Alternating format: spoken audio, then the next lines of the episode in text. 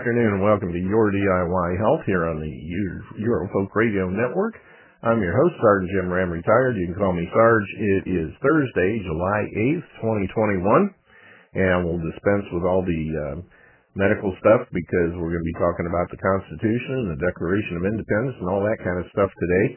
I will say be sure and check out the website, yourdiyhealth.com. That's Y-O-U-R, D-I-Y, like do it yourself, health, H-E-A-L-T-H yourdiyhealth.com, and be sure and check out the sister site, yourdiywealth.com. And uh, while you're on the wealth site, make sure you check the uh, uh, Hyperfund tab. That is a program that is just absolutely phenomenal. It's going to make a lot of people very, very wealthy. It already has, and it will continue to do so for the unforeseeable future, as far as I know. Check it out. If you have any questions about anything, Hit the contact me button, call and leave a message or send an email and we'll get back with you as quick as we can, usually within a few hours, and we'll do everything we can to get your questions answered and get you on the right track. Um, keep in mind the topics discussed and opinions mentioned on this show are those of the host and or guests and don't necessarily represent the opinions of the Eurofolk Radio Network, its owners or sponsors, or any of the alphabet agencies out there listening in. Nothing we say in the show could, should be construed as an attempt to diagnose, uh, treat, or cure any kind of a health or wealth issue. uh, everything here is for your education and entertainment purposes only, so that as a responsible adult, you can do your own research and due diligence and make sure that what you're doing, what you're trying is right for you. The number to call into the show is 614-426-8787. That's 614-426-8787. One last time, 614-426-8787. Or if you're on Skype, you can send a contact request to SARGE45ACP. That's S-A-R-G-E. The number's five and the letters ACP is in Paul. We'll do everything we can to, uh, or just, met, I'm sorry, mention your listener and we'll get you approved. And then from that point on, you'll be able to call in via Skype in excellent audio quality. Alrighty, so as usual, we're going to try and get Mike Gaddy on the line here, and we're going to see where we end up from there. Oops, hit the wrong one. uh, let's try this again. Good heavens. Do, do, do, do, there we go.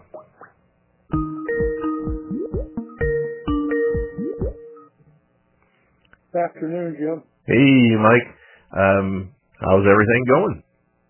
Ah, going as well as could be expected. And you, sir? Ah, can't complain. Have you, by any chance, uh, chatted with Brad lately? Just, I sent him a note to see if he could join us, but I don't know whether he's available or not. Well, Brad's hit one of those proverbial uh, uh, bad patches lately. Uh, Did he? For a tough patch. Uh, yeah, I Brad, had a feeling that uh, might be the case. Great guy. He has discovered though that uh, like a lot of us when we first begin to discover the truth and we think everyone wants to hear it. I think poor Brad has found out most people would rather not hear the truth. Yeah, unfortunately, that is what most of us experience. And it covers virtually all the areas, too, not just the Constitution, Bill of Rights, and that kind of thing, and government, but health, and you pretty much name it. Most people just are happy being in their little world of Never Never Land. Yeah, or, cognitive disconnect. If yep. Ignorance is bliss. That uh, doesn't uh, fit with their uh, embraced paradigm, they uh, become upset, call you names, and move along. Pretty much. I just say next. You know. yeah, it's uh, you know, uh, and uh, that was why I shared with him recently the uh, uh, part of uh, Albert J. Nock, uh, Isaiah and the Remnant, because Albert J. Nock wrote this in the 20s, I believe, 1920s, and he pretty well nails the fact that the masses are never ever going to listen. Oh no! And that there is the remnant out there, and we need to concentrate on the remnant. And when you get rejected by the masses, just move along. Mm-hmm you know, I, I look at it from a biblical standpoint. You know, uh, wide is the path that leadeth to destruction, and many there be that go in thereat. Narrow is the way that leadeth to righteousness, and few there be that find it. You know, it's one of those things that, you know, if the herd is doing it, I want to do the opposite. Usually that's a pretty good uh, rule of thumb. And, Absolutely. Yep. Well, so today, if I remember correctly, we are going to be asking and potentially answering the question, did the Constitution betray the principles of the Declaration of, the, of Independence? I think we all pretty much have a clue about that, but uh, let's go ahead and jump into that. Well, it's pretty deep, Jim, and I believe that right here, and I was so happy when you brought this up because I believe right here we begin to understand exactly where this whole thing kind of went wrong for us. Yeah. And we can go all the way back, of course, to the Declaration of Independence. And of course, we get a uh, declaration and, which was written uh, by uh, Thomas Jefferson, mm-hmm. and he was requested to write the declaration by John Adams. And uh, he began, of course, uh, outlining it, and there's a couple of points I'd like to touch on there. And he began with the unanimous declaration of the 13 United States of America. Mm-hmm. Well, a lot of people don't know that one delegate um, walked out uh, because uh, he didn't want to mess up the um, mess up the uh, unanimous part, and he left without signing it and didn't want to sign it because he believed that we should reconcile with England. And uh, but so then we get to the unanimous declaration of the 13 United States of America, and that begins when, in the course of human events, it becomes necessary for one people to dissolve the political bands which have connected them with another and to assume among the powers of the earth the separate and equal station to which the laws of nature and of nature's God entitled them. Now that is very critical because nothing about the Constitution of the United States embraced the laws of nature and nature's God. Right. So there is the first departure, and that to me is, you know, because uh, we know that uh, uh, Benjamin Franklin into the middle of June when there was so much discord and so much argument going on, uh, Benjamin Franklin asked to, uh, of all people, asked that they begin each session with prayer like they did in the Continental Congress before. Mm-hmm. And he got a second, but uh, there was no vote. Uh, Alexander Hamilton protested uh, most vociferously and said that he didn't want to submit the powers of that uh, to a, a, foreign authority, and which is very telling in many mm-hmm. ways. Mm-hmm. And then in uh, Franklin's own biography, biography, I'm sorry, he stated that probably there were probably no more than three or four people there who thought prayers necessary. Now that to me is most telling, Jim, to these people who claim that the Constitution was uh, inspired by God. Right. Because if, if three or four out of 55 people said only three or four thought prayers were necessary, well, I, I can't see in any stretch of the imagination how someone could call that a God-inspired document. Yeah. You got me? Yeah, we got you, Robert. Okay. Hey, Robert. Morning. How are you? Hey, good to see you, buddy. Um, good. So uh, then he goes on and he says that uh, a decent respect to the opinions of mankind requires that they should declare the causes which compel them to the separation. And then of course, the, the line we've all heard. We hold mm-hmm. these truths to be self-evident that all men are created equal. Well, gosh, guys, Thomas Jefferson actually believed this, and yes, he owned slaves, and he actually believed that when he wrote it. But the part that we're not taught is the paragraph that Jefferson wrote into the Declaration of Independence, which was forced out. Right. And voted out. And I'm going to read that paragraph for you because I think this is the key. We can trace the majority of the problems in this country back to this. I truly believe this. And here was the paragraph that uh, Jefferson was forced to remove. And that is, and I quote, he has waged cruel war against human nature itself, violating its most sacred rights of life and liberty in the persons of a distant people who never offended him. Captivating and carrying them into slavery in another hemisphere or to incur miserable death in their transportation thither. This piratical warfare, the opprobrium of infidel powers, is the warfare of the Christian king of Great Britain. Determined to keep open a market where men should be bought and sold, he has prostituted his negative for suppressing every legislative attempt to prohibit or restrain this execrable commerce. And that this assemblage of horrors might want no fact of distinguished dye. He is now exciting those very people to rise in arms among us and to purchase that liberty of which he has deprived them by murdering the people on whom he has obtruded them thus paying off former crimes committed against the liberties of one people with crimes which he urges them to commit against the lives of another. Now, he was forced to remove that. Yeah. Now, here I think is the key, gentlemen, is we look at two separate groups of people who wanted a new government. One of them wanted a government put in place to protect the liberty of the people and to meet the exigencies of government, primarily, and we'll see that as we move on with the Declaration, primarily to promote the liberty of the people. Then there was another group of people that we will we learned to be called the Federalists, who were there for one and one reason only, and that was commercial interest. They cared not for liberty, that they proved that in the Constitutional Convention when they voted down a Bill of Rights unanimously.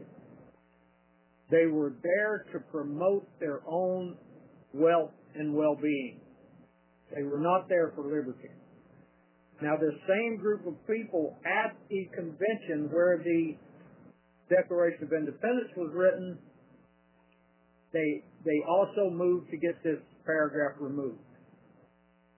Now, this paragraph is crucial because at this point in American history, we could have taken the high road and put the blame for slavery exactly where it belonged on King George. Because no one in the colonies had asked for slaves. King George brought them. Well, King James started bringing them.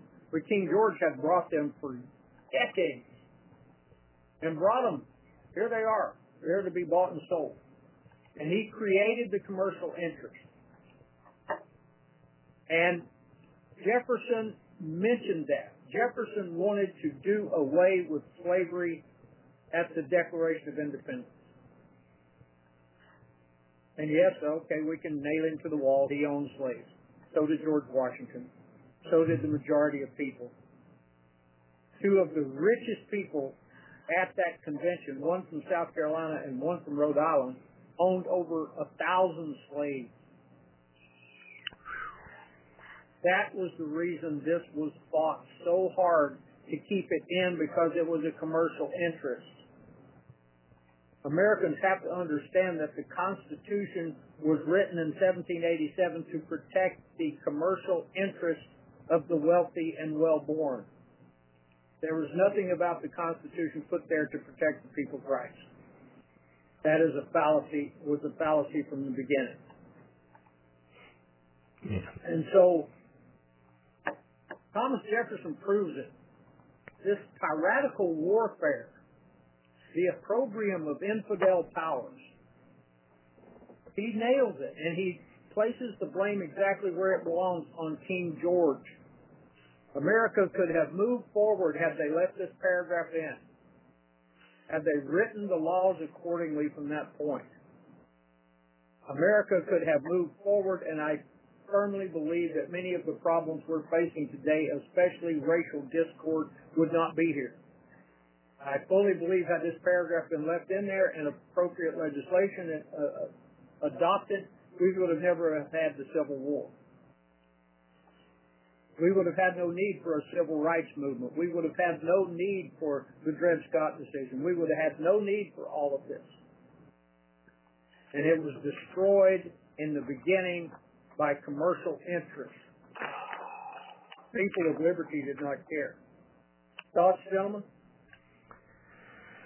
Uh, hundred percent. I have to agree with you. Yeah, that's why I brought this up. Obviously, since uh, this week is the week following our nation's birth, so to speak.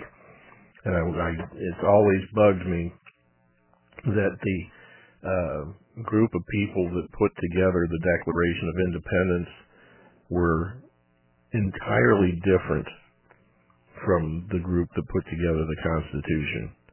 And I'm always hearing these God-inspired documents. I can see that for the Declaration of Independence, but not for the Constitution and uh, I think the Constitution or the Declaration was written by statesmen. The Constitution was written by lawyers and businessmen for their own personal um, gain and benefit. Um, the rest of us be damned. And it's unfortunate. It really is. And it's amazing that even with that start, that this country is grown to be one of the greatest countries in the history of the world. Uh, but it's definitely got its issues, and it started right there, like you said, with that paragraph that was forced out that Jefferson wanted to include. And it's a shame because you're right. Uh, we could have um, really made a difference. And I think a lot of the problems we're experiencing now could have been prevented had that, you know, had Jefferson prevailed. Uh, but he was young and the rest of them were older and, you know, supposedly more wise and all powerful and everything. Um, you know, it's a shame. But the majority ruled and they ruled the wrong way. As we were talking earlier, wide is the path that leads to destruction. And, uh, it's a shame because we could have, like you said, we could have taken high ground and really got off on the right foot. And no telling what would have happened with our history and the way things are right now with the critical race theory and all the other junk that's going on. Um, we might have avoided a bunch of that. What do you think, Robert? I'm right there with you. They're two different documents. And if we're truly a Christian nation, why did the Constitution forbade uh, oaths of office or uh, oath religious uh, to, to the belief in Heavenly Father? There's no answer for that. Yeah. Also, guys, one thing I read once in uh, the University of Virginia Library. Now, we know that Thomas Jefferson founded the University of Virginia. Once when I was in Charlottesville, I think it was 1987, I found a document in the there that I read, and I have a copy of it, but I have never been able to uh, corroborate this anywhere. So Generally, I don't mention it, mention it in uh, passing because, again, there was no corroboration. I couldn't find it in letters or anything else. But I did find in their archives that at this time that it was being written in the Jefferson Papers, it was stated that at the time they voted to remove the paragraph. Thomas Jefferson made the comment that, gentlemen, I will leave here drive to uh, drive to uh, Monticello and free every slave I own on the spot. If you will allow me to, con- if you will allow that paragraph to stay in the con- in the declaration. Now again, and what I you can- just read. Yes. Mm. Now again, I cannot. I can find no corroboration on that. I found it on one document, and usually the uh, usually the key is you have to corroborate it with at least two other sources, and I can't do that but it was there and it was in the uh, uh archives in uh, Jefferson's papers. So, uh, you know, I, I can't quote one way or the other uh, as to its authenticity, but uh, uh, all of his actions in the House of Burgesses would prove that to be true because Jefferson brought it up many times as a member of the Virginia House of Burgesses he wanted to bring up a graduated emancipation on multiple occasions. That is documented. He wanted, at one time, he wanted to make sure that uh, once uh, slaves reached the age of uh, adulthood, 18 or 21, uh, he went both ways, that they should automatically be free. And uh, he thought that uh, from uh, the reason that he didn't want to free them at birth at the time because he felt like that uh, freeing young people with no means of uh, caring for themselves or caring for others would be wrong, and so he wanted it to be a graduated emancipation to give the young people, the young black, the young slaves, the opportunity to educate themselves, and then once they reach maturity, uh, that they could become free. And he also pushed strong in the House of Burgesses, and this uh, people have criticized him for, but he pushed strong in the House of Burgesses in Virginia that no one could free a slave without taking it through the judicial system. Now, people give him a real hard time over that, but if you really do the research, you'll find out it was valid. Because the thing that was upsetting Jefferson, and it's in his notes, the thing that he was being upset about was that they were freeing slaves because they could no longer work. If one became injured or ill or something, the guy would just say, okay, you're free, get out of here. And they weren't being taken care of, which Jefferson felt they deserved. So he wanted for a person to be declared free, he wanted the person who was freeing them to prove in a court of law that that person was capable of taking care of themselves. Hmm. Now, of course, we can look at that in many different ways, but uh, uh, at least uh, if you research the uh, uh, House of Burgesses rulings and their House of Burgesses propositions, and Jefferson even helped one man who wanted to free his slaves in Virginia, but the uh, law would not allow it in Virginia. He helped him find a place in a northern state that would allow them to be free and a family that would take them initially. So there's there's a lot of stuff there that we're never taught about. We're, we're it's certainly not taught to us in school. But Robert uh, and and Jim, the talk about the the Constitution then being drawn up, just you know what, nine years later, uh, or eleven years later. I'm sorry. And I think about one of the people at the Constitutional Convention fought against slavery too. Some of them, not all of them. They wanted to include it many of the commercial interests. Mm-hmm. And the Constitution was called for commercial interests, not to protect the rights of the people. But uh, anyway, uh, jumping back to the Declaration for a minute, and then I want to get back to the Constitution. But it says, we hold these truths to be self-evident that all men are created equal, that they are endowed by their Creator with certain unalienable rights, that among these are life, liberty, and the pursuit of happiness. Well, guys, back in uh, I guess it was 2017 and maybe it was 2018. I'm not sure. In Sheridan, Arkansas, I made a presentation to a group of lawyers and judges where I used that sentence or that part of a sentence in my entire presentation. And that was that they are endowed by their creator with certain unalienable rights, that among these are life, liberty, and the pursuit of happiness. That was the phrase I used, and I wanted each each one to define. I asked people there, being in the legal profession, to define those phrases. And I said, okay, please define words. I'm sorry. Please define what endowed means.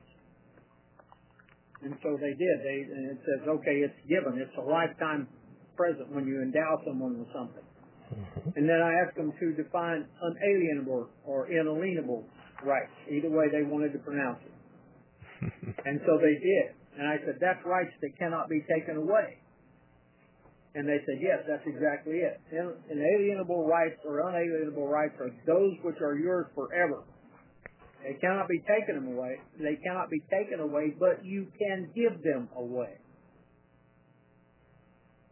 So that is, and then I said, well, you gentlemen are in the legal profession how can you sit as judges or lawyers and defend the laws which just totally break that clause and that promise to the American people?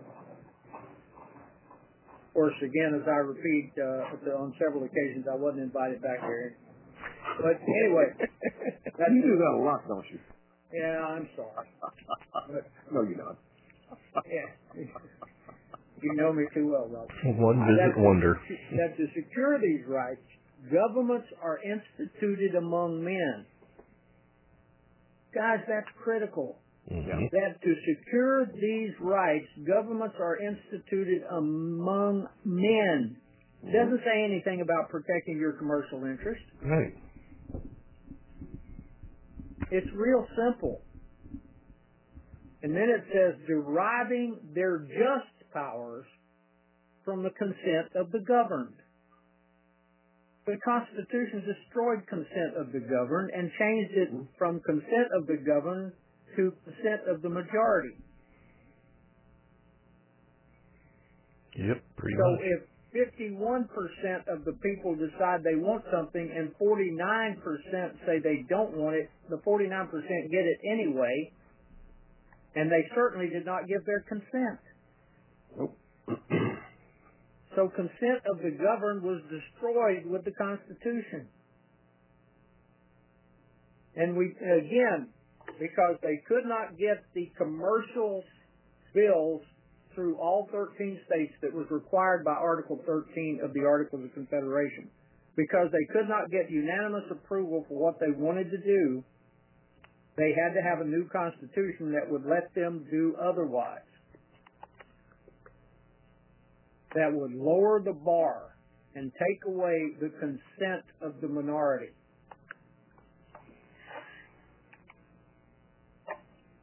And then it says that whenever any form of government becomes destructive of these ends, what ends?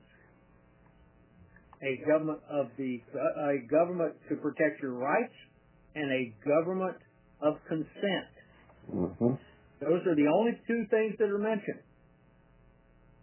And that's that whenever any form of government becomes destructive of these ends, it is the right of the people to alter or to abolish it and institute new government, laying its foundation on such principles and organizing its powers in such form as to them shall seem most likely to affect their safety and happiness.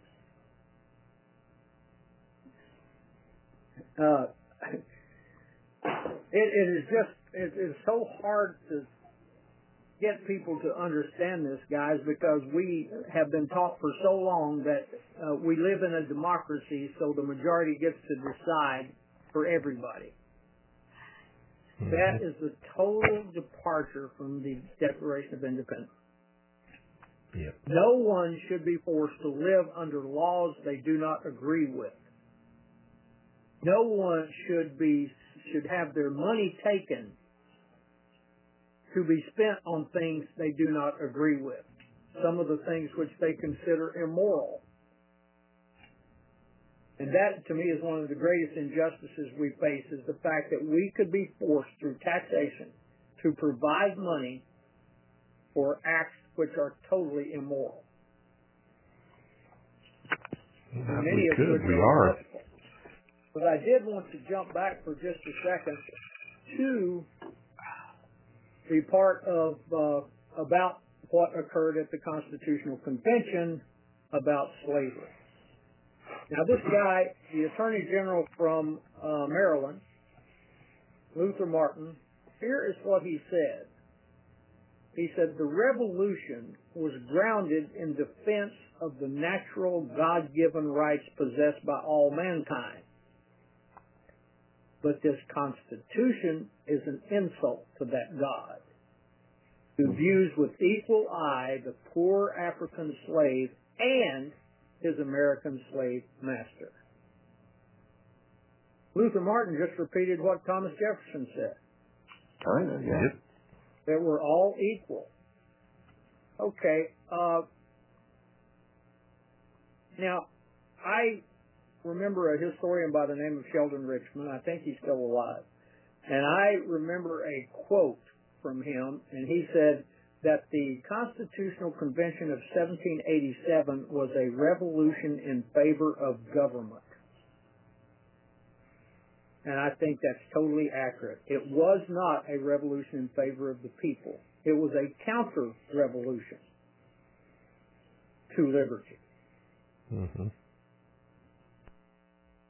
And Samuel Bryan, who wrote as Centinel, said that the people who participated in the Constitutional Convention were participants in a criminal conspiracy against the principles of the standing constitution of the day, which was the Articles of Confederation and Perpetual Union.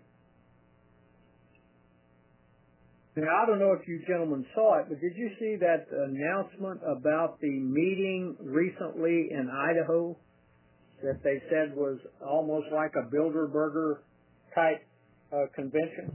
No. Mm, didn't hear that. No. no. Well, let me see if I can locate uh, the particulars of that one because I think it was quite relative to the point. Uh, but there was a uh,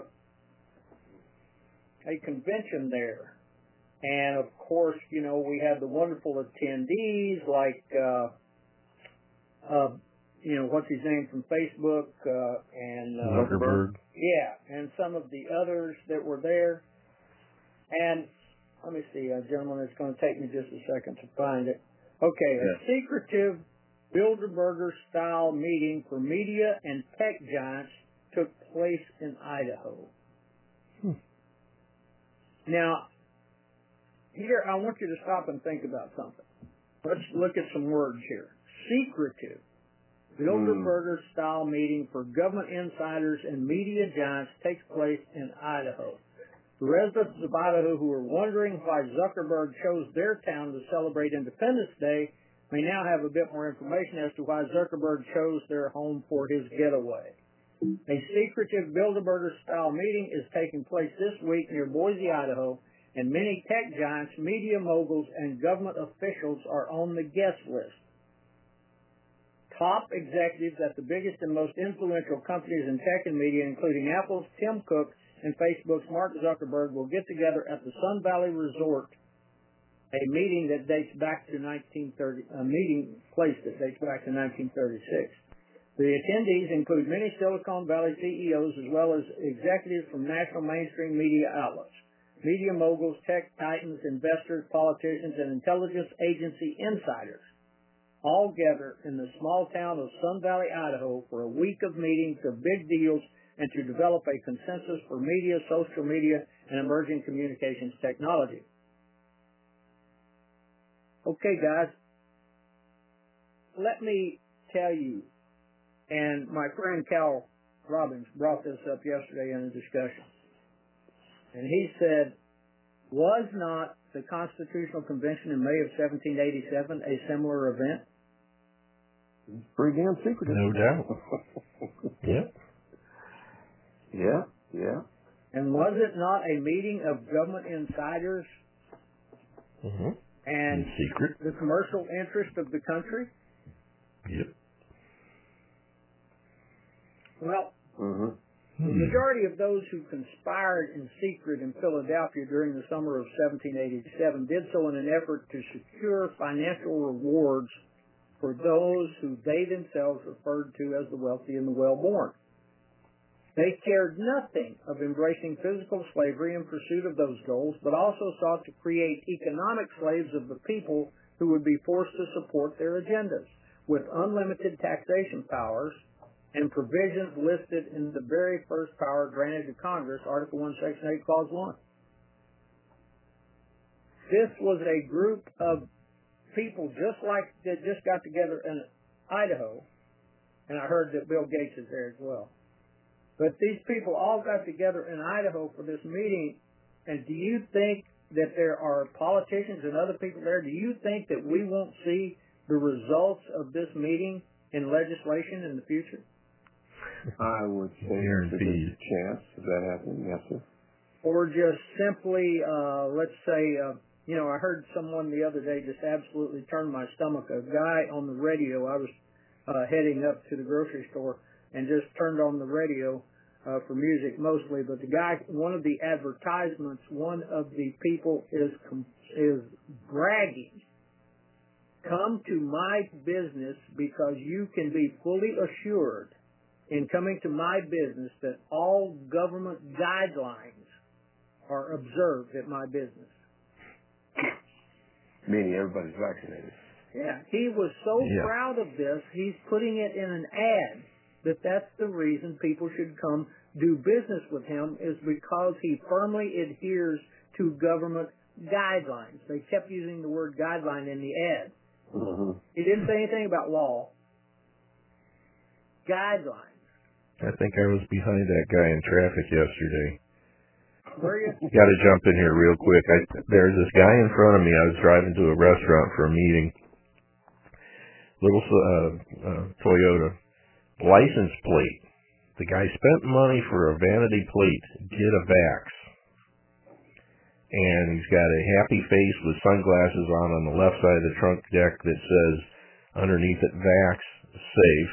And on the other side of the trunk deck is a, a frowny face, no vax at risk and then right in the middle, it says we can hashtag conquer COVID and get hashtag back to normal. I couldn't believe I had to take a picture of it. I've I've been posting on my Facebook page and I put it on my uh, Telegram page. this is the same thing. I mean, this dude was malignant, dumb, and damn proud of it. Mm-hmm. Uh, it's just unbelievable. But yeah, I think if nothing else, these guys are probably related well, at least they're on the same mental train to hell.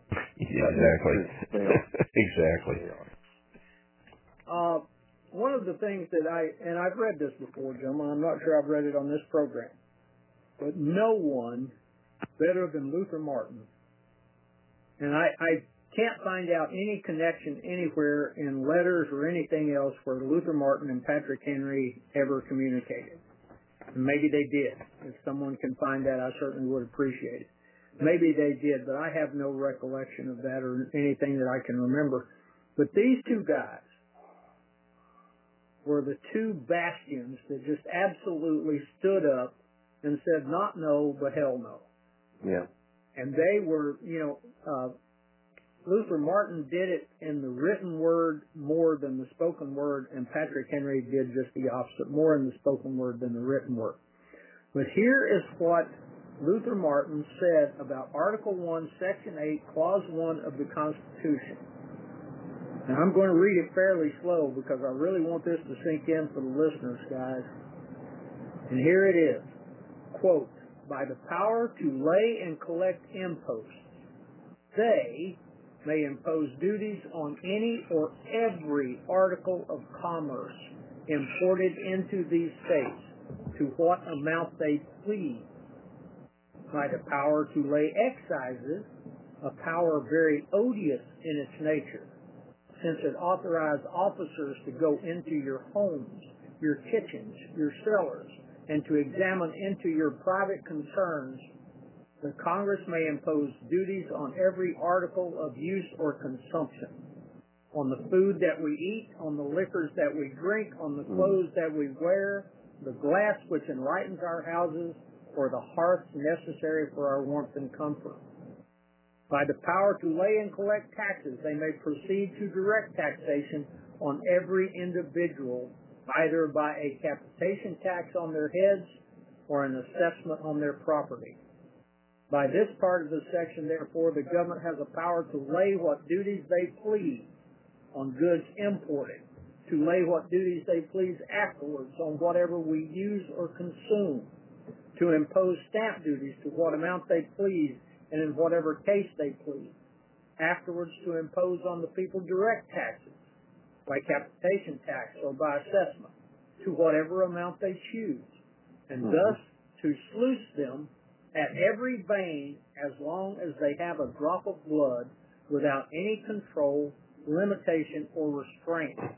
While all the officers for collecting these taxes, stamp duties, imposts, and excises are to be appointed by the general government under its directions, not accountable to the states, nor is there even a security that they will be citizens of the respective states in which they are to exercise their offices. At the same time, the construction of every law imposing any and all of these taxes and duties and directing the collection of them and every question arising thereon and on the conduct of the officers appointed to execute these laws and to collect these taxes and duties, so various in their kinds, are taken away from the courts, pardon me, pardon me, are taken away from the courts of justice of the states and confined to the courts of the central government. Affairs to be heard and determined by judges holding their offices under the appointment, not of the individual states, but of the general government. Unquote. Did Luther Martin nail it? Did he not just absolutely describe 230 some years ago exactly exactly what we're looking at today? Yeah, that uh-huh. We're lucky we're not being charged 88% for federal income tax. Well, they can charge whatever they want, Robert. Sure they can. Sure they can. And Just wait. Here's the question that I've asked on many occasions, and people get uh, kind of perturbed about this. But Because of this one article, and there's many others, but because of this one article, well, actually it's a clause. Because of this one clause, Article 1, Section 8, Clause 1, because of this, they created a purely socialist government. Mm-hmm. That is the very backbone of socialism, unlimited taxation. Yep. So how can anyone say that this is not a socialist government and never has been? Has been, Banner, from the start. Mm-mm-mm. Yeah, right there. Article 1, Section 8, Clause 1. that was your And it was, uh, I do not think it was an accident that it happened to be the very first power given to Congress. Imagine that. The power to tax and the power to destroy. Mm-hmm. yes, uh, so said so said John Marshall in McCulloch v. Maryland, but uh, and he should know. And he should know exactly, but what he was saying was you can't tax the government because that's the power to destroy the government. Right, right. and there's your context. But that uh, that gate obviously swings both ways because we're looking right now at a destroyed economy in this country. Mm-hmm. Oh yeah. Mm-hmm. Big issues of coming attractions. Just just a matter of time. Well, did that not would I be wrong? Can you guys offer a uh, a good argument to really knock me out of the water here? Is there any way that we can say that because of Article One, Section Eight, Clause One, that all of the people of these United States are not economic slaves to the government? No, we pretty much are. Mm-hmm. Can't argue that. So if I if I can take anything that you own, any part of what you have, anything through taxation, and sluice you, as uh, Luther Martin said, if I can sluice you at every vein, what is the difference between that and me having a plantation that I have you to work on? I'm not sure there is one. It's just perceptions on a plantation, you know you're a slave. In this condition, you are led to believe that you're free when you really are a slave. Well, does uh, does the size of your pasture constitute whether you are uh, in captivity or not? Nope. No. It's whether you can leave or not. if you can climb through the fence and go somewhere else, you're free. But uh, otherwise, not so much. No.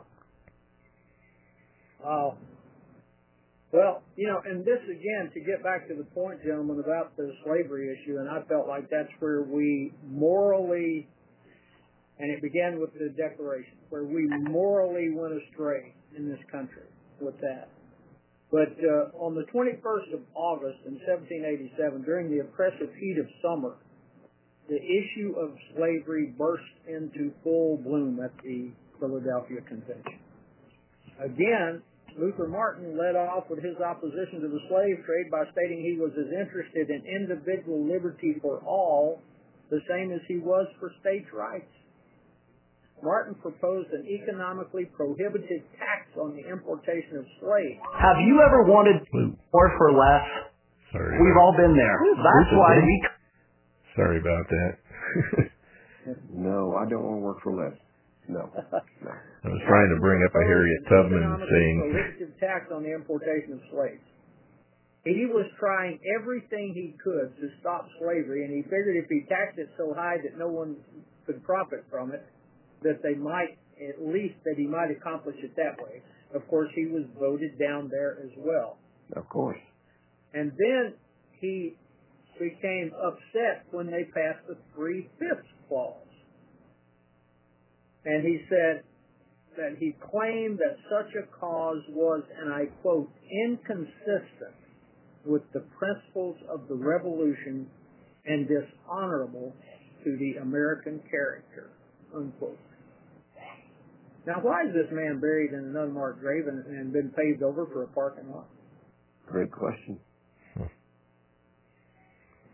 John Rutledge of South Carolina, who would be named to the Supreme Court by George Washington and would later become the second Chief Justice after John Jay, responded in the true vernacular of the Federalist or the wealthy and the well-born by saying that, quote, religion and humanity have nothing to do with this question talking about the Constitution. Mm-hmm. He said, personal interest alone is the governing principle with nations. Again, the Federalists indicated it was all about commerce and money. Mm-hmm. Religion, morality, and humanity were absolutely irrelevant to their pursuits. Mm-hmm. Charles Pinckney, also from South Carolina, and who would become a U.S. Senator in this brand new government under the Constitution he himself was promoting, said, if slavery be wrong, it is justified by the example of all the world.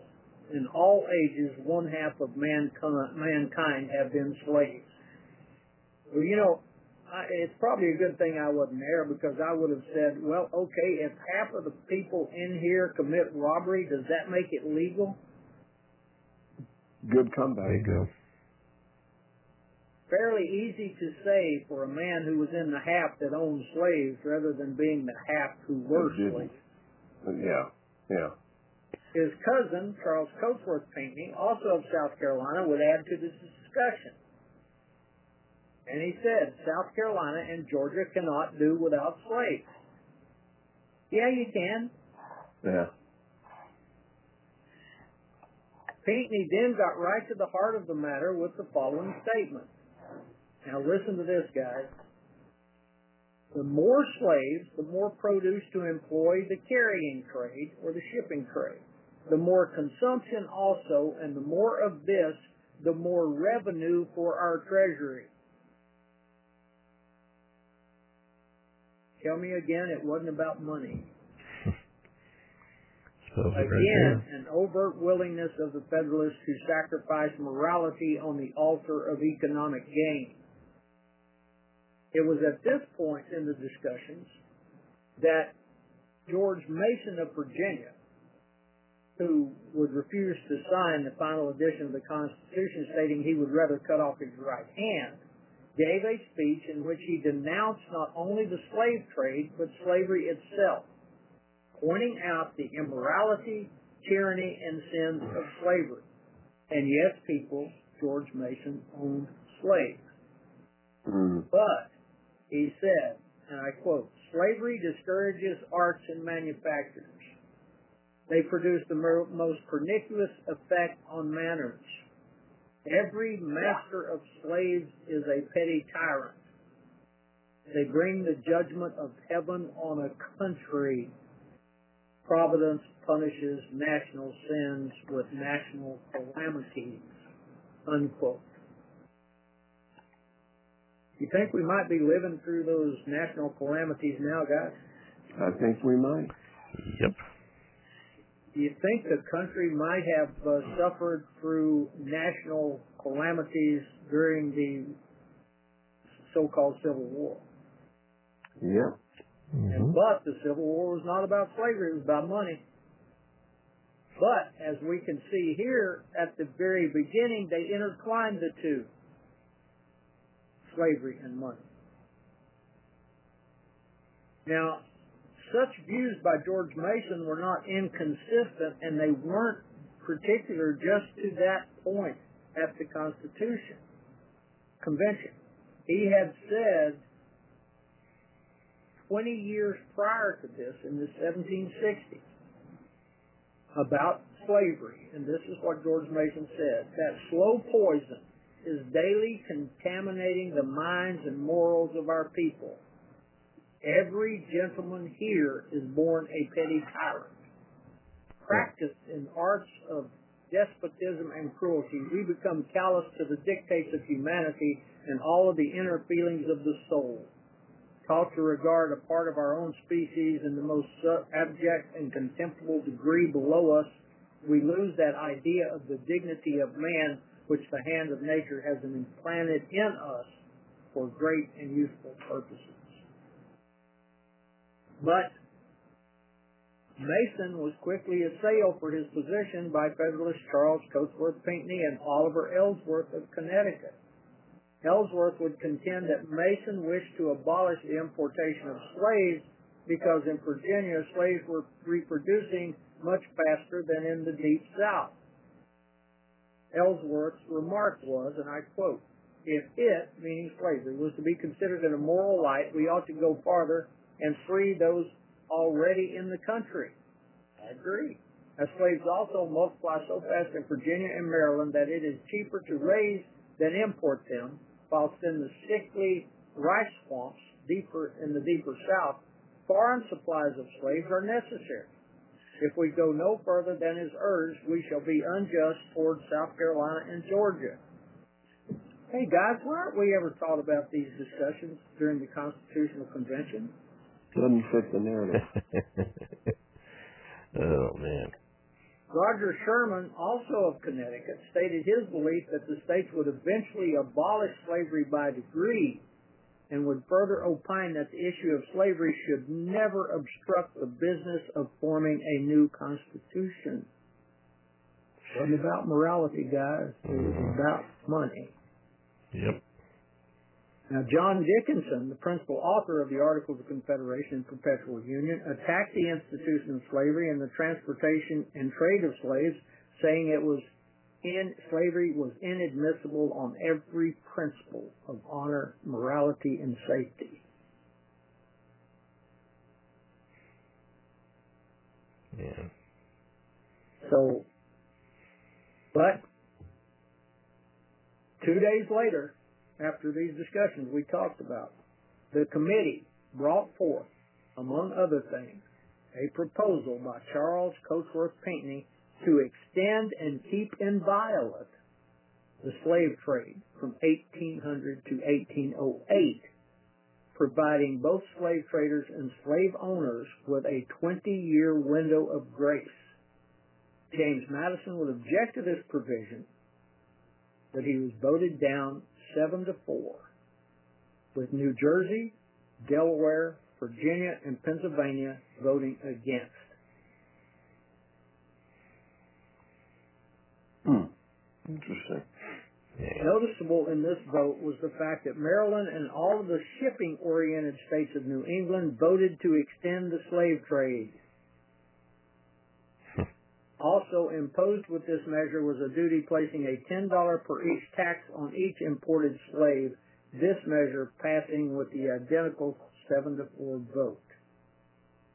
Again, a Federalist, Nathaniel Gorham of Massachusetts, spoke in plain terms the motive for the Federalist-dominated states of New England as referenced their profits to be obtained from the slave trade when he stated, if this government is to be so fettered as to be unable to relieve or enrich the eastern states, what motive can they have to join in? It's about money, not about freedom. Uh-huh. So, so this newly minted constitution, when ratified, would heavily benefit the shipbuilders and the owners who ship slaves – and the southern plantation owners who bought them at the expense of all consumers in the ratifying states. In fact, the delegates to the convention made such arrangements and accommodations for shipping and the slave trade, but refused unanimously a motion to add a Bill of Rights. This alone should provide all evidence needed to determine the ulterior motives of those men who conspired to propose this new form of government. If that is not sufficient, why did the authors of this Constitution, which embraced the immoral slave trade, work so diligently to keep from using the word slave or slavery in the written document? Why did they insist on the use of other persons, such persons, or persons held to service? A government based on such deceptions would later happily embrace the terms Patriot Act and Affordable Health Care Act in various and sundry immoral works. Man. hmm hmm So, thoughts, gentlemen? We done been bamboozled. Yeah. Good point. Now, you say Madison was against extending the slave trade to 1800, or was he in favor of it? Yes. he was against it. Okay. He voted against it. Yes, he did. That's interesting. He voted against the motion. So I guess there's good and bad in everybody, huh? Oh, absolutely. Yeah. Mm-hmm. Well, we have to remember that uh, uh, good old uh, our good buddy uh, uh, Madison in 1792, after the government had been in place about three years, began to see the tide turning. He mm-hmm. began to see the corruption of the Federalists, those of whom he had helped come to power. He began to mm-hmm. see that and then somehow he decided, well, hey, you know what I'm going to do? I'm going to switch teams. Mm. I'm going to go over here with my good friend Thomas Jefferson, and we are going to do something different. You guys should have just gotten the article that I wrote, which I just read from. Yeah. Okay. So then a leopard can change his spots. But not to forget, there's a reason I called James Madison the Clinton, the Bill Clinton of the founding era. Why is that? Because after he was president, he switched teams again. Wasn't sure where he wanted to be. and so the guy who uh-huh. the guy who got upset because Alexander Hamilton wanted a, uh, a U.S. bank in 1792 as president of the United States. Mm-hmm and uh, I think it was like uh, what 20, uh, I mean, 1812 or somewhere, 1814, somewhere in there when he was president, he endorsed the bank. Mm. Mm. Power corrupts. Absolute power, power corrupts, corrupts absolutely. absolutely. No doubt. Yeah, don't we see that every day of the week before on Sunday? But if we look hmm. at the history of uh, the history of Madison, he was a diminutive little character, about five foot 6 mm-hmm. He had a real squeaky voice, and uh, that's well documented. And so, when he proposed the Virginia plan, he knew at the Constitutional Convention that if he stood up and read it, the Virginia plan in the first couple of days, that because of his size and because of his effeminate voice, as it was called, by Aaron Burr of, of many other people. Because of mm-hmm. his effeminate voice, he thought it wouldn't work, so he got Edmund Randolph to read it. Edmund Randolph was six foot four, had a big baritone voice. So the deception of Madison all the way through, you know, and his switching sides, you know, when he went back to Virginia to run for Congress after Patrick Henry had kept him from being becoming a senator with the new government, when he went back to Virginia to run against uh, James Monroe for the uh, congressional seat, he traveled all over the uh, area promising the people in that district, in that congressional district, a Bill of Rights. That was the central theme of his campaign. Elect James Madison, you'll get a Bill of Rights. Mm. Now, here was the same guy who had opposed the Bill of Rights at the Constitutional Convention or was it a hill of goods? Well, I I prefer that last one, and I'm still working on my book, guys. A bill of a bill of rights or a bill of goods. Mm. Mm. Yeah. Can't wait till. So Jim, done. you're scaring me. You're getting too quiet, my friend. Oh my goodness. it's been a long day already. I don't know. It's just the, uh, you know, when I brought this topic up, I figured it would be a good one. And man, I'll yeah, tell you yeah. what, yam failed to uh, uh, hit a home run again. There's just tons of information there that we've never heard before, and uh, it all basically goes to uh, support my thought in the first place that there's a world of difference between the uh, Declaration and the Constitution as well as those who drafted either of them. You know, one was for the good of the people, one was for the good of the rich people. mm-hmm. I guess the best mm-hmm. way to put it. Yeah. Well, the when we look at the Articles of Confederation, guys, it was about it was almost a partnership, and I know this uh, probably uh, it was almost a partnership between the people who wanted liberty and the people who were trying to protect commercial interests. It was uh, that Articles of Confederation didn't go totally in, in especially didn't go totally the way that the Anti-Federalists would like to have had it, to where the uh, uh, you know the Sons of Liberty and uh, and Patrick Henry and the others, it did not go directly to where they wanted it. It still had some leanings towards commerce protecting commerce. and In some instances, you know, you do have to have some protection for your commerce in a government. Yeah. You know, in your central government. So you can see where that the Articles of Confederation was something of a compromise. But the problem was is that consent of the governed just kept kicking the federalist right square in the ass because they kept trying to get these tax things passed. They kept trying to get all of these things passed one way or the other. They kept working, working, working towards that. And it was always one or two states that would say, uh-uh, we ain't going for that. so there was always at least one or two states that would go, ah, we see what you're up to here. Yeah. Nope, nope, we're not going to do that. Yeah. And one one time with one of their tax schemes, the uh, Federalists had even got together and sent some teams, a team of men to Rhode Island because Rhode Island was holding out.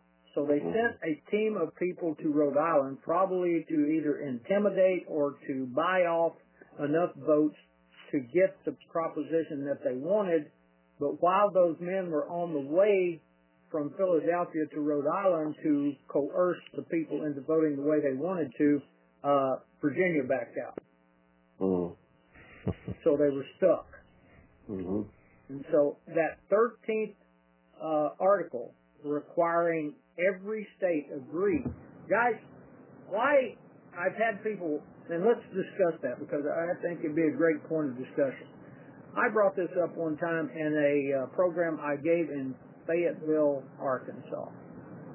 I could look right out the window of the restaurant where we were and see the University of Arkansas baseball field. And Suey. Yeah, Suey Pig. So uh, here was the uh, there was a guy there who was a retired DEA agent,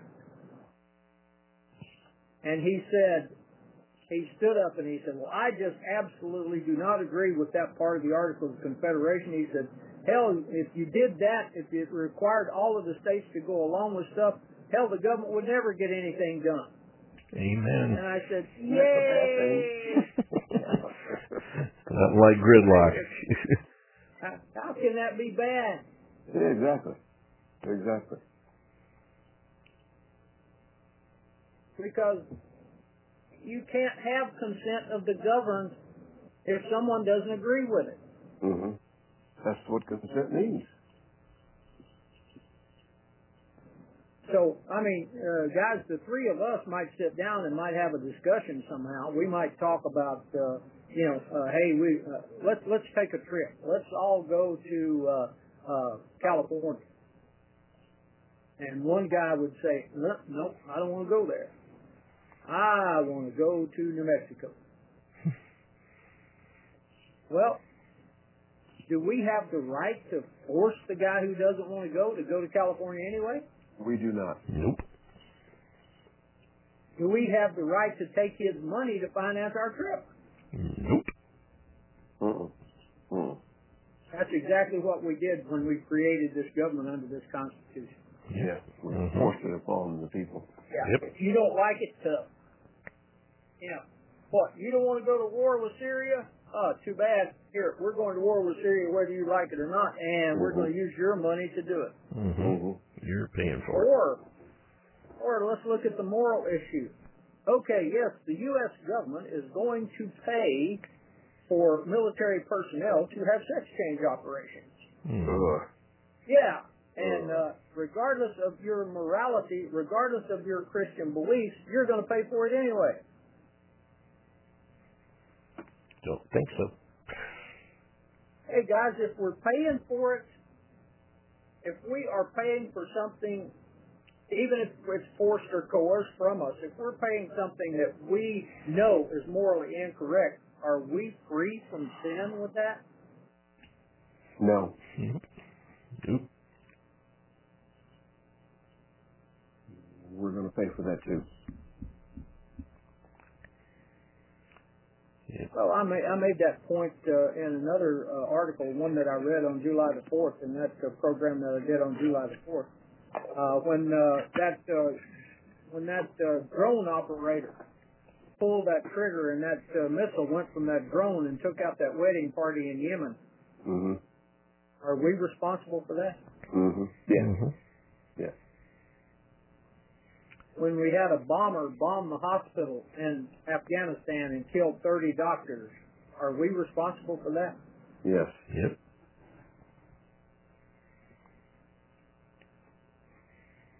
When the federal government sent people door to door in New Orleans to seize people's firearms, are we responsible for that? Even the wealthy parts. Yes.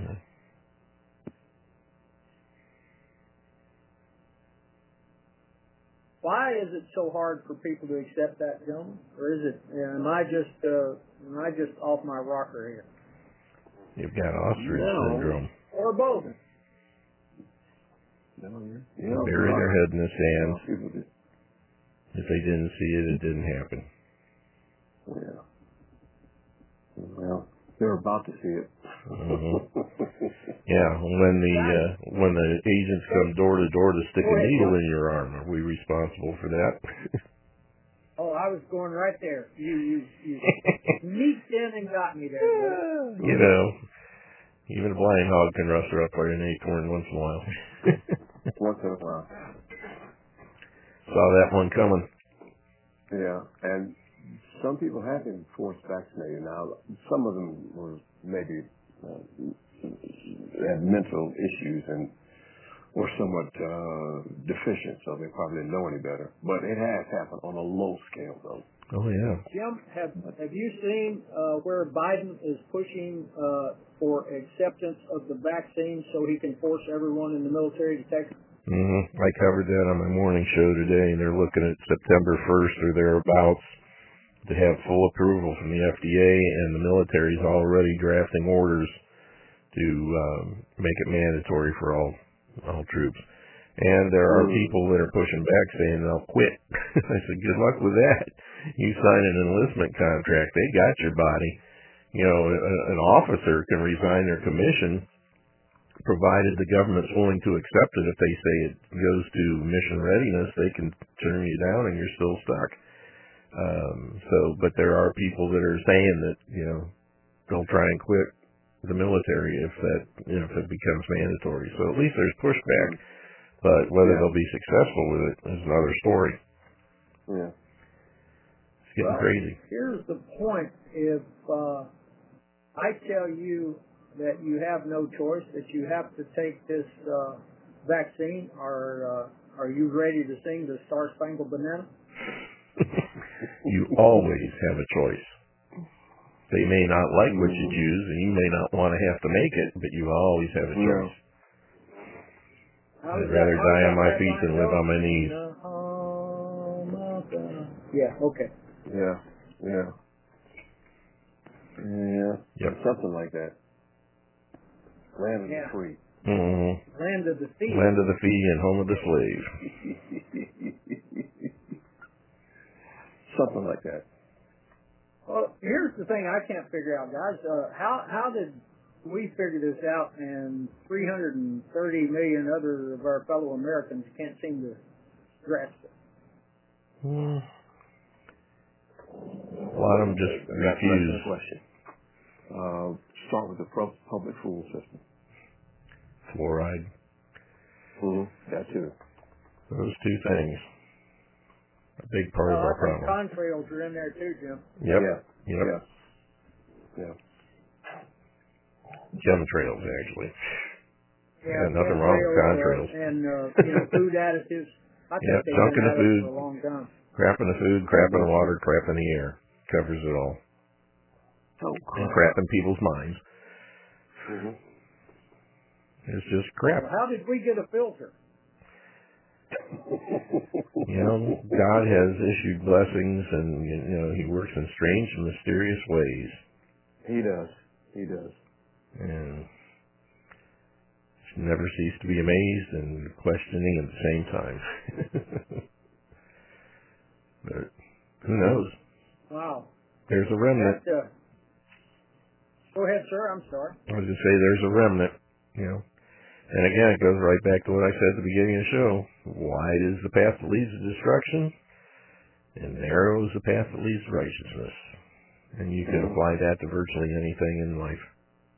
You can. If the herd's doing it, I ain't. Yeah. yeah. Well, uh, uh, gentlemen, if it's okay, I uh, would like to read uh, from that uh, uh, Albert J. Nock's um, Please. It's not that long, but I would like your comments on this. Go for it. Go Okay. In the year of Uzziah's death, the Lord commissioned the prophet to go out and warn the people of the wrath to come. Tell them what a worthless lot they are, he said. Tell them what is wrong and why and what is going to happen unless they have a change of heart and straighten up. Don't mince matters. Make it clear that they are positively down to their last chance. Give it to them good and strong and keep on giving it to them.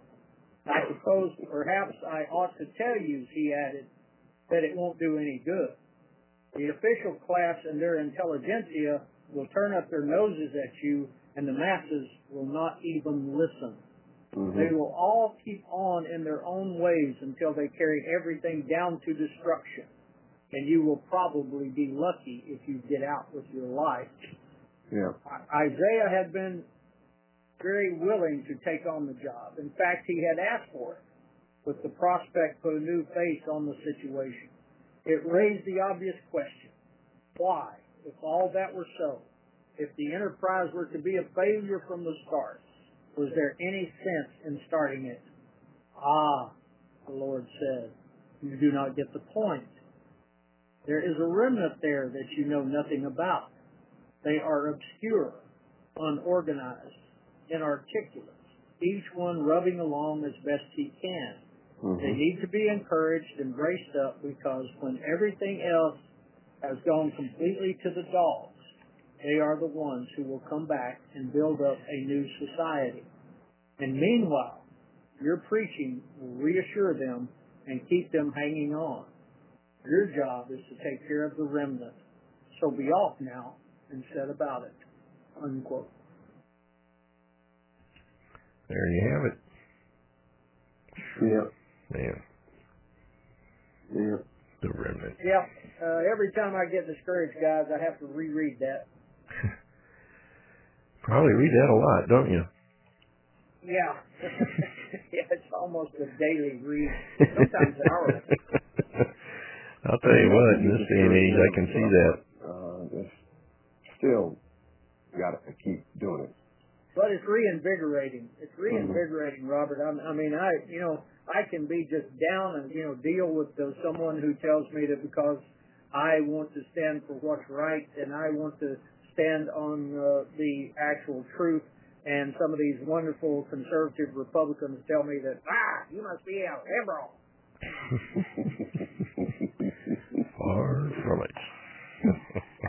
Sometimes I tell you, just reading that, what I just read, sometimes that uh, kind of takes the steam out of that.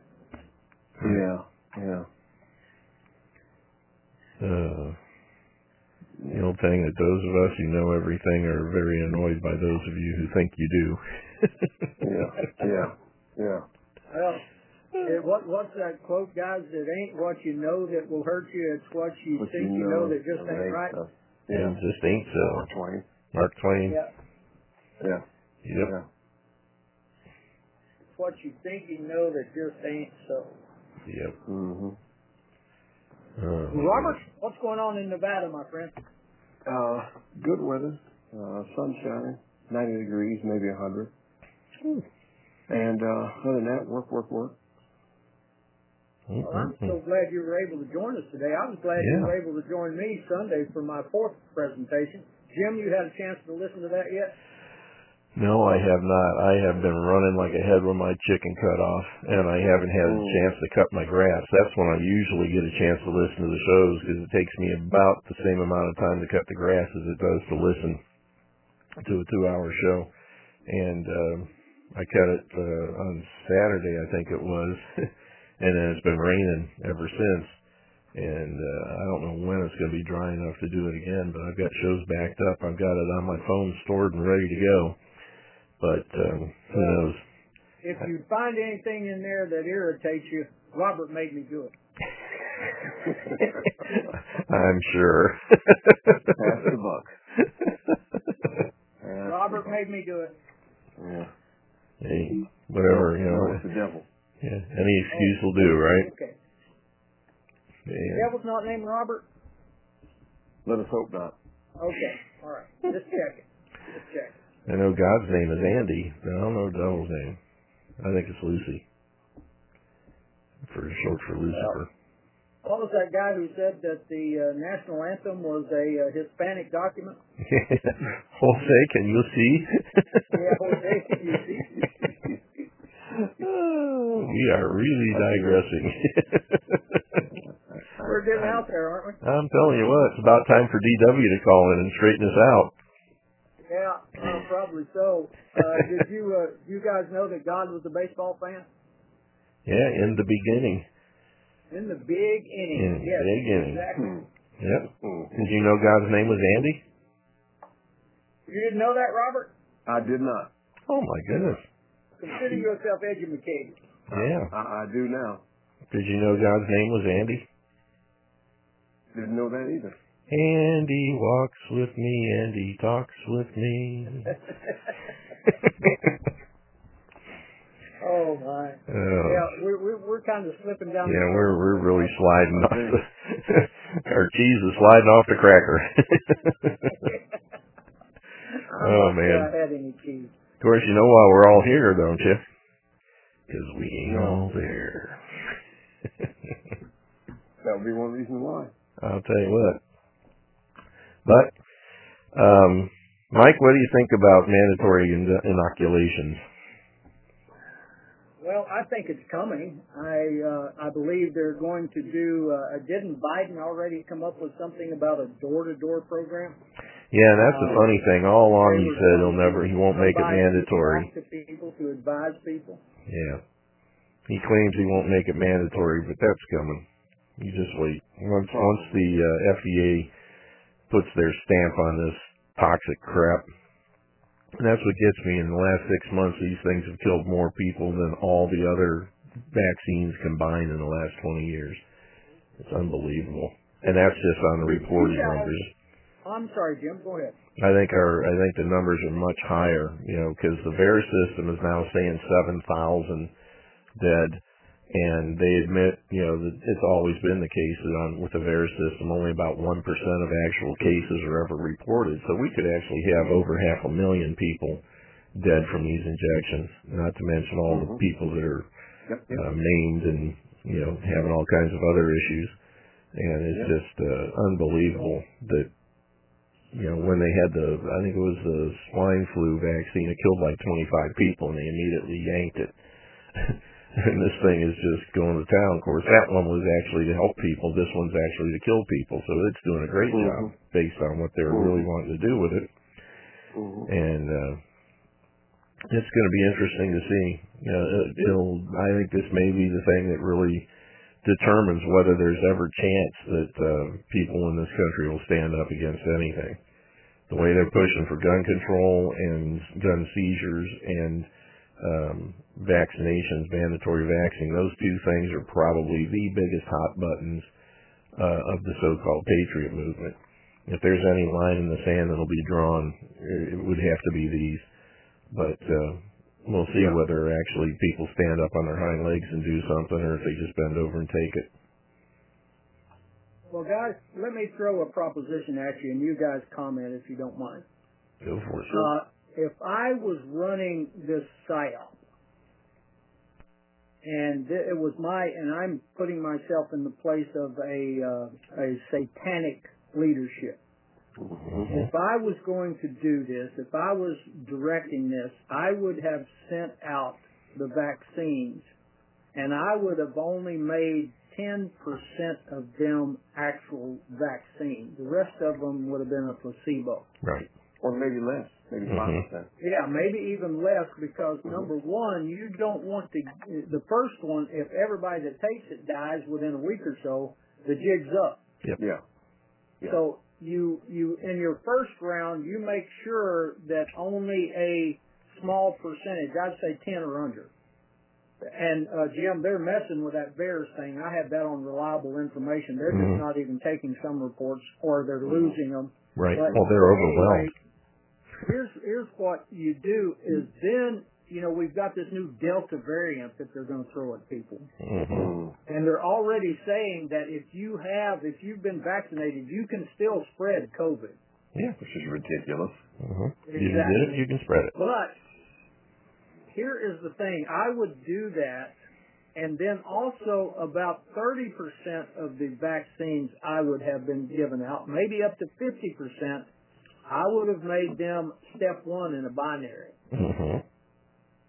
Yeah. Yep. Yeah. And so then when we come up with the new variants, because they know they can't get by with everybody dropping dead at once. No. No. So they're having to do this incrementally. And so then as they come at us with new variants,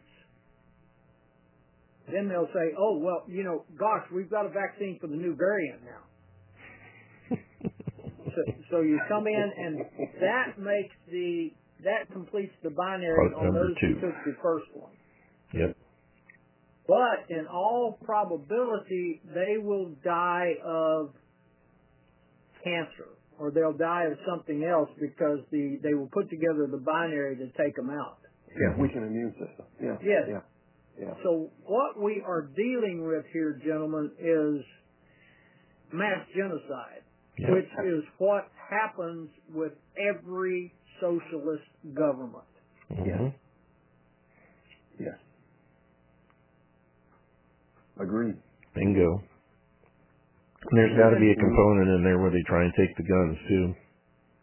Well, you know what? Uh, when uh, people like uh, Pelosi and Schumer and uh, uh, even the Republicans, McConnell and some of these others, when they drop dead from this COVID thing, I'll believe it. Yeah. Yeah. Well, that's exactly. not going to happen, though. Supposedly, there's only one elected official that I'm aware of, and it was a guy who was newly elected, I think, in Alabama or somewhere down south, that uh, I think his wife ended up taking his position. But he died right after he got elected, never even took office it was from the mm-hmm. uh, 2020. Um, mm-hmm. And he's the only, and he he supposedly died from COVID. Um, mm-hmm. But otherwise, you don't see that stuff. Mm-hmm. And because uh, he mm-hmm. wasn't initiated, you know, and probably wasn't supposed to be elected anyway. But um, mm-hmm.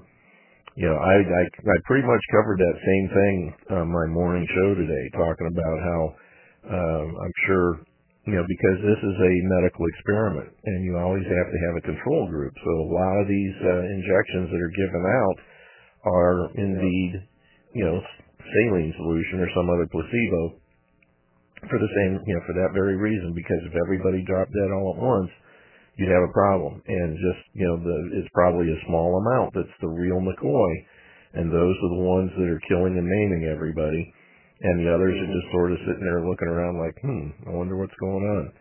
And uh, but then they're going to start calling for boosters and these other and for the variants and all this other stuff, and pretty soon the numbers are going to start adding up. And mm-hmm. Uh, mm-hmm. I won't let them test I me. Think, I won't let them uh, inject me. Nothing. I think by the year 2025, guys, we're going to see some. Uh, we're going to see an awful lot of people deceased Mhm. And that's the thing. If if the guys yeah. that yeah. try and quit the military, if they're actu- actually successful, then you can bet that the only ones left are going to be the ones that are going to be you know keeling over dead from these things. And where does that put us? Definite uh, national security issues all over the place. Yeah. Yeah.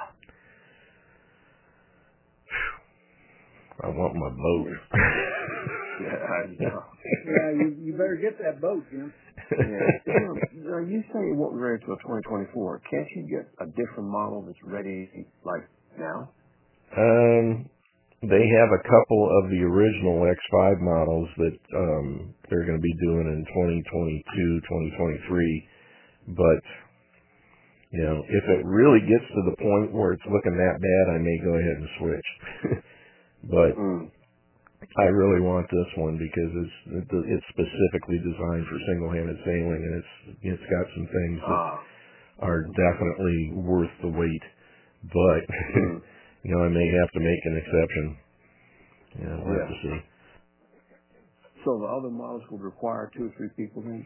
Well, you can still single-handle them, but um, just not as easy. Is the hmm. best way to put it. Hmm. Um, there's some deck work that you may have to do and stuff because of the way they're designed, the, the mast and the and the sails and that kind of thing. Where the new one is all electronic. you know, as long as the electronics work, you're good. That's the only downside. Mm-hmm.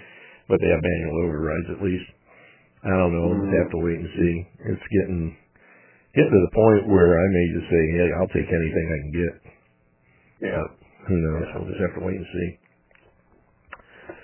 It is getting weird though. And I'll tell you what. It is that. It is that. And after I saw that guy driving his car yesterday, it's like, good grief, beam me up, Scotty, beam me up. yeah. You know, it's yeah, it's getting pretty bad when you're envious of friends that you know have passed away. I thought, why can't it be me, Lord? I'm ready. Did you, uh, did you guys see that video of the uh, center where they were uh, giving out vaccines? and they actually rolled somebody out who had collapsed after. Yeah, I covered that this morning too. and there were people still uh, forming a line to go get the shot. It appeared to be either Russia or Ukraine. And uh, yeah, they were just standing there, and all of a sudden this dude comes out on a gurney, and his legs twitching and flipping and stuff. And they just roll him off, and everybody's kind of looking, and they just stay in line. Yeah, it's, like I posted it on my uh, uh, Telegram page too you got wow. me Yep. If that doesn't define the insanity of Bubis, I don't know what. Yeah, and and it's not just here; it's all over the world. You know, if I was in line for something like that and they wheeled somebody out there with twitching like that, I said, I don't think so. I think I'll just wait a, a couple more years until we see how things go. Yeah. Uh, but they just, you know, they were looking at them and the one person obviously doing the video, she didn't leave. and the others, there were more people that came and got in line as they were watching this dude get wheeled out, and they just stayed in line. Yeah. Yeah. Good lord, what is it with you people? It's like I don't think truly, so. truly idiotic. Mm-hmm. It's, got to be afraid to do that. Yeah, it's nuts. It's really crazy, but Okay, guys, I got a question for you. Uh oh, he's loaded. Okay, who is your favorite anti-federalist that other people probably never heard of? Luther wow. Martin. Man, I'm really thinking Luther Martin, but yeah, yeah. Because most people have heard of Patrick Henry and George Mason and folks like that, but Luther yeah. Martin is probably most people have heard of Patrick Henry. Yeah. Mm-hmm. Mm-hmm. Yeah, Luther Martin's but up there. Especially everybody thinks it's Martin Luther. give me liberty, give me death. And um, what was the uh, what was the guy's name? Was it Sherman, the guy that uh, wrote as um, um uh, uh, Centinel? Oh, that was Samuel Bryan. Samuel Bryan. Yeah. Samuel Bryant. He would be another one hmm Yeah. Either Bryant or Luther Martin, those two. Well, you know, one of the things I was thinking, guys, maybe you guys have heard of him or not. One guy, and I'm sorry, but uh, I believe this guy was Samuel Bryan as well. Mm-hmm. But uh, he wrote with just the greatest degree of sarcasm. Mm-hmm. and I'm I'm kind of a uh, I'm a, a person who kind of likes that uh, sarcasm from time to time. Mm-hmm. Uh, so. Uh, I was trying to see if I could find that actual um, uh, here it is. I don't know if you guys would throw a paragraph or two at you and let's see. Yeah, yeah, do it. All right. Uh, he wrote under the code name Montezuma. Mm-hmm. And here's his first paragraph of sarcasm. Hmm.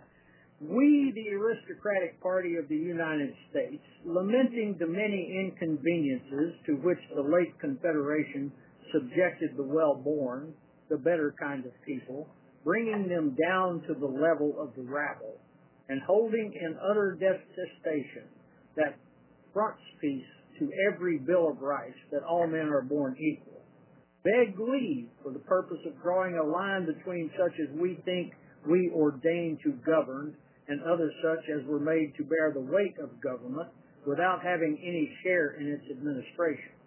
To submit to our friends in the first class for their inspection the following defense of our monarchical aristocratical democracy.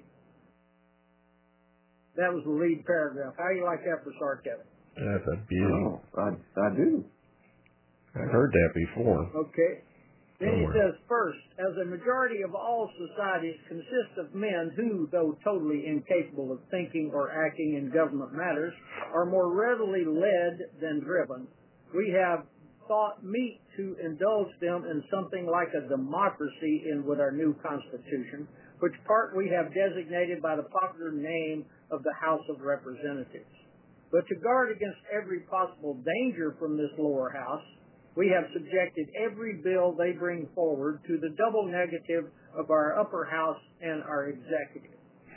Nor have we allowed the populace the right to elect their representatives annually, lest this body should be too much under the influence and control of their constituents, and thereby prove the weatherboard of our grand edifice to show the shiftings of every fashionable gale for we have not yet to learn that little else is wanting to aristocratize the most democratical rep- representative than to make him somewhat independent of his political creators.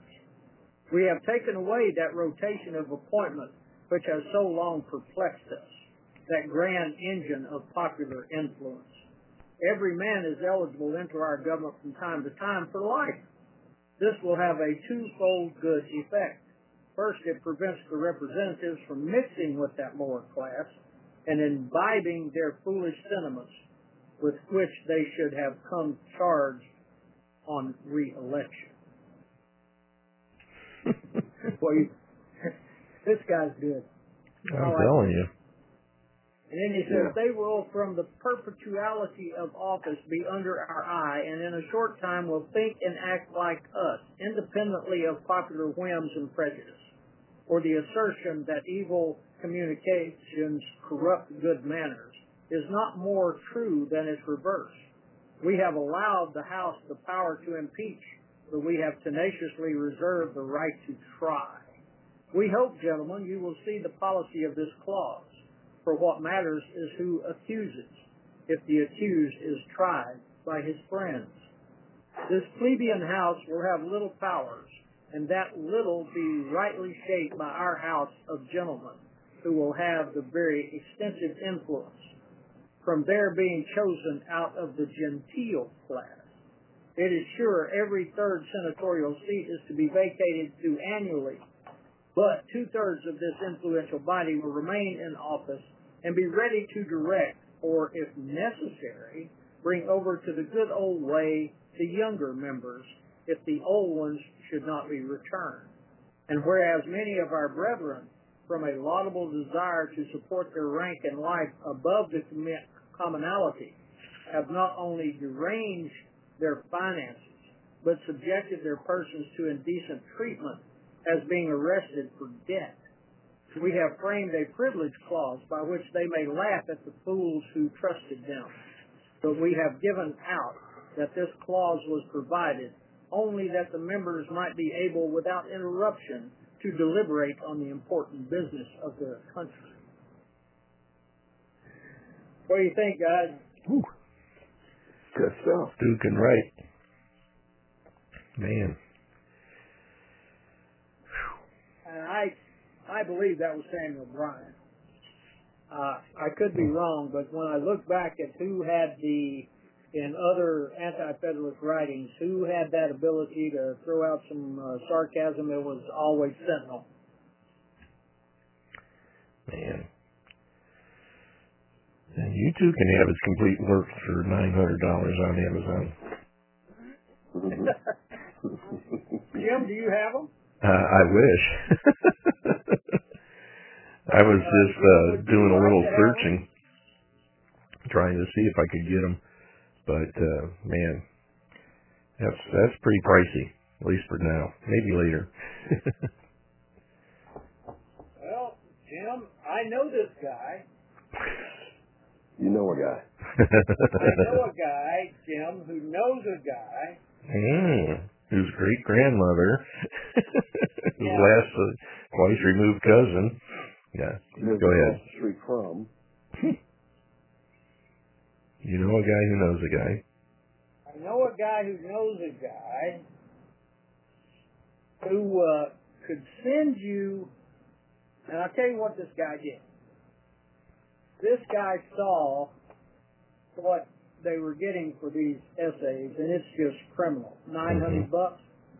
And so this guy saw that, and he sat down and just typed them all on his computer. Oh, wow. He typed them all out. And uh, let me see here. Uh, he hasn't edited what he had, what he typed out yet. Sometimes he made a few uh, errors here and there. You know how guys will do sometimes. Oh yeah, been there. And uh, so, uh, Jim, what's your email address, buddy? Uh, let's see. Let me give you the easiest one. I'll just put it in the chat thing here. Okay, put it in the chat thing so I'll have it.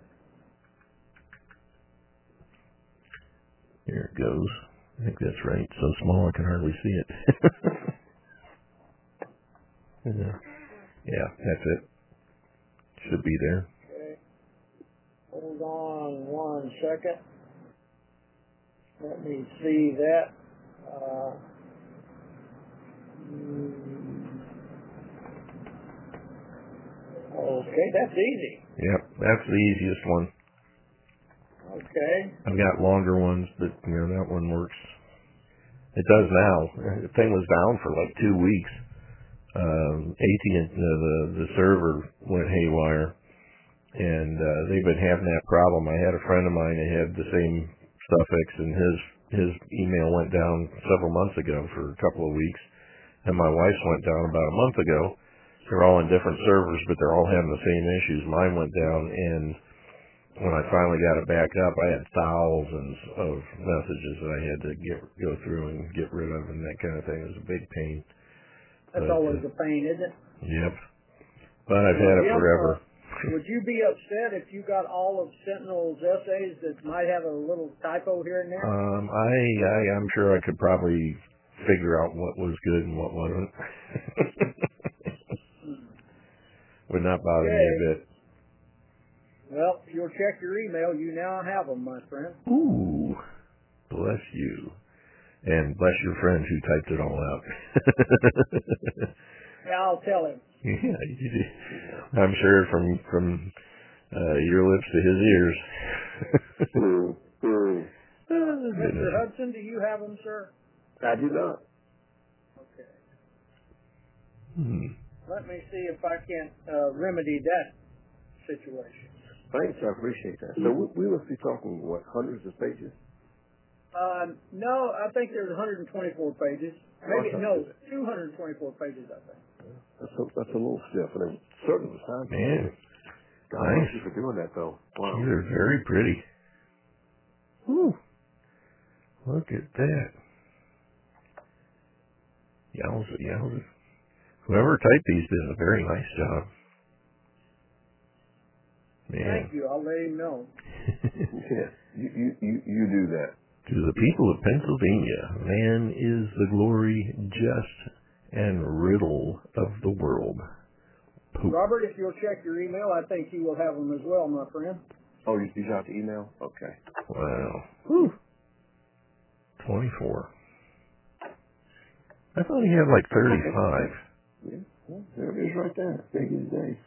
He just well, said 20. Jim, I'll tell you what. These are the 24. Now, if you go on the internet, you will find one through about 16, maybe. Mm-hmm. Now, 18, uh, 16 and 17 is where he goes into the financial morass and he starts accusing people of colossal mm. fraud. Well, mm. those those aren't available anymore. Hmm. So, but I am on a search. He wrote 36 essays on the Bill of Rights, which you just cannot find anywhere. Okay, that's what I was thinking. I'm sure that's true. But I'm not giving up. Hmm. Now, Jim, if you know anyone else who would like these, uh, considering that they're nine hundred dollars on uh, Amazon, if anyone uh, would be, uh, if anyone would like them and they would like to make a contribution to the typist, he would accept it. Mm-hmm. I'll make sure they know that. So if anybody wants them, we can get them to them. Uh, like I said, they've got some typos and I just haven't had time to square all those typos away yet. Oh, so you're the editor for this guy? Pardon me? You're the editor for this guy. uh, well, yeah, somebody's got to watch after him. Mm-hmm. He's in all kind of trouble. Yeah, I can imagine. Oh, did you get him, Robert? I did. Yeah, thanks very much. Got thank it. you, thank you, thank you and put these in a mm, very safe location somewhere, you know. But for now, right there, man. That uh, I think should make you some uh, very interesting reading, gentlemen. Oh yeah. Mm-hmm. Another thing that uh, I would do while I'm on my boat. mm-hmm. Oh my goodness. Yep, putting them into iBooks. It'll be on my phone before the day is out. Uh, Robert, did I send you the uh, book by Manning Johnson? Uh, you might have. Hang on just a second. Let me, let me get to where I can get to. Jim, are you familiar with Manning Johnson? No, no, I'm not. Okay, well, Manning Johnson was a brilliant young black man back in the 30s. And the Communist Party really wanted to infiltrate the black community in this country and to turn them against the whites. Now, this is 80 years ago. Mm-hmm. So uh, Manning Johnson became one of those men, and they actually even took him to Russia. Hmm. And Manning Johnson wrote a book about what the how the communists were using the blacks, using the black churches, and everything to create a huge split in America between the races. And he published this book in the 50s, I believe, and very shortly thereafter he met a very suspicious death. Imagine that. But Manning Johnson, and thanks to DW, DW found where, and he passed it along to me, and I sure appreciate it. He found where that uh, Manning Johnson actually appeared before the House Committee on Un-American Activities in the 30s. Hmm. That that testimony is riveting. Of course, the Congress did absolutely frickin' nothing. Of course. And that's not surprising. No, I don't think I have it. Shoot it to me if you would. Oh, it's another book, my friend.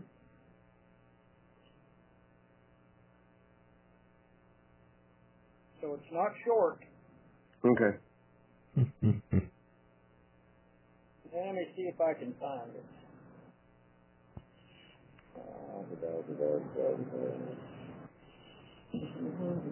Hey, I've read you, you gentlemen have uh, the book Unintended Consequences? Oh yeah, I, I do have yeah, several copies, as a matter of fact. What's that one about? Oh, that's the, the Federal Reserve. The one on unintended consequences about gun. Oh, oh, I'm, I'm thinking. I'm I'm, sorry. Fantastic. I'm you, you, um, um, uh, by uh, Ross, John Ross. Yeah, i got several copies. I used to sell that at gun shows. I was thinking the creature from Jekyll Island. uh, he's a uh, Ohio boy, isn't he? Actually, um, Missouri. Uh, Missouri uh, yeah, I was thinking he was from Missouri. I bumped into it in the NRA convention a couple of years, but well, it's been a number of years ago. Um, saw him. He was walking down the uh, um, path, you know, the hallway. Had this big duster coat on, and the back of this coat was um, the cover of that book. And uh, man, I'll tell you what, neat dude, John Ross, and that is one phenomenal book. 862 pages, and it is a fantastic read. Then I assume you have a copy, Jim. Yeah, I've got uh, several. As a matter of fact, I've got a couple that are still in the in the, in the cellophane. You know, those things are zipping up in price now. Yep. Last time I checked a couple of years ago, they were about 250 bucks, or probably more than that now. mm.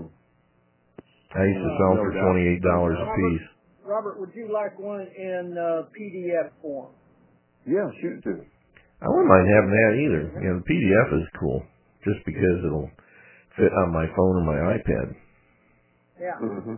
Yeah. Tim, would you be interested in that book by Manning Johnson, Yeah, sure. I add all these things to my uh, trusty list.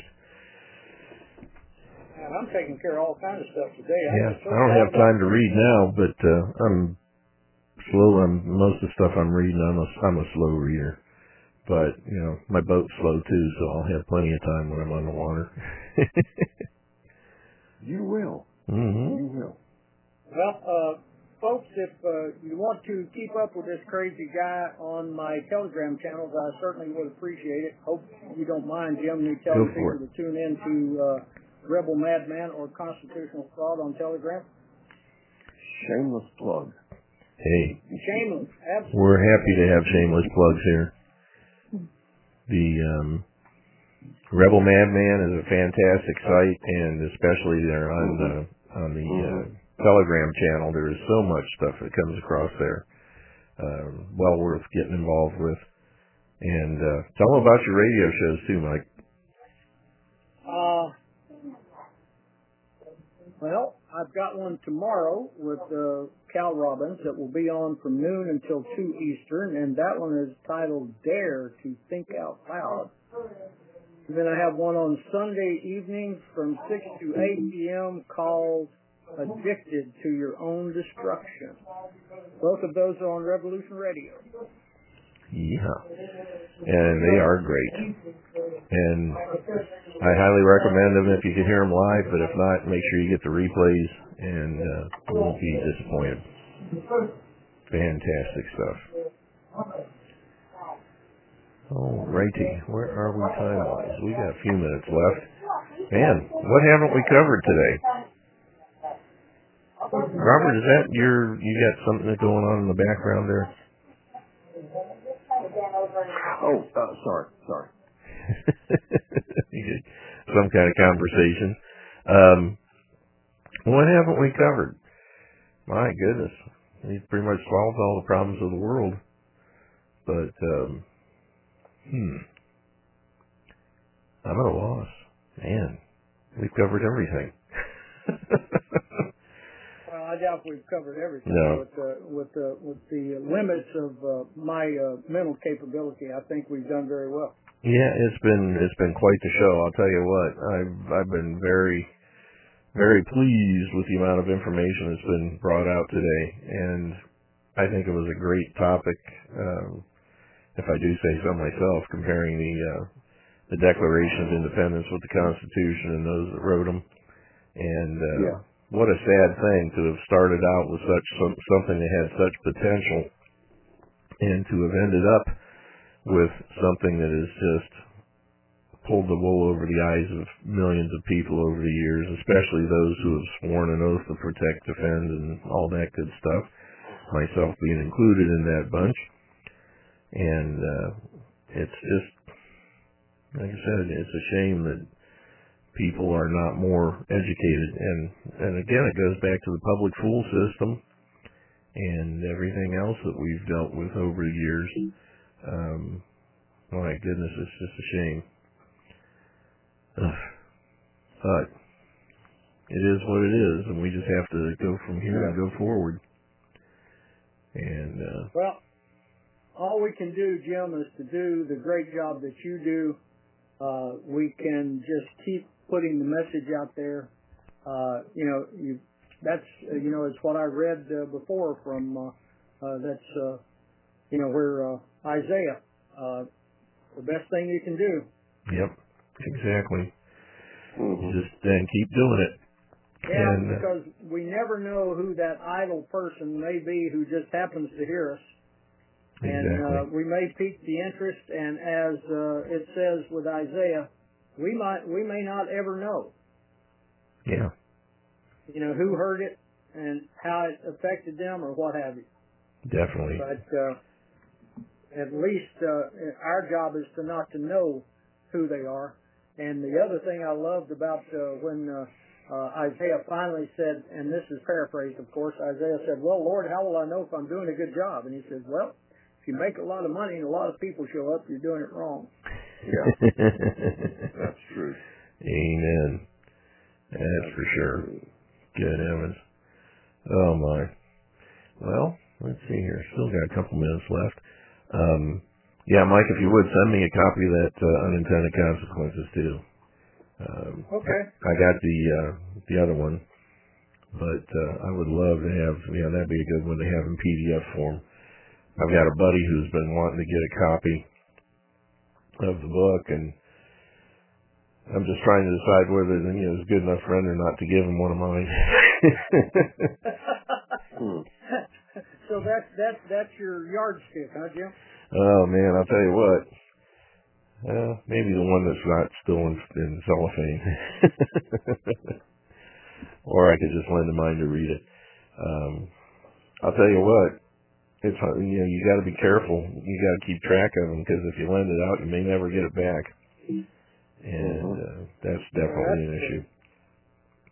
But I didn't know anybody made a PDF of uh, of that one. That's a, that's a good one to have on hand. But uh, well, I feel good. I sent uh, I sent uh, between uh, you two guys, I sent you eighteen hundred dollars worth of books today. Whew. And trust me, it's appreciated. And one of these days, thanks. We'll. Uh, My pleasure. Yep. Oh my! Let's see here. Since we know virus, uh, my phone is beeping at me, or my watch is. I hear the. I yeah, hear the ding ding. I, that's my that's my my watch going off to let me know that there's a minute left, and uh-huh. it's a good time. Good thing I use it because many times I forget. And we are pretty much out of time. So as usual, gentlemen, it has been an absolute pleasure having you both with us. The only thing that could have made it better if DW had called in, but he must be tied up. Maybe next week. But uh, thanks so much for being here, and uh, you guys have a wonderful weekend. Uh, everybody else, take care of your bodies because the only place you have to live will be live again on Monday. So until then, take care and God bless. Take care, Jim. Later. Thanks, guys.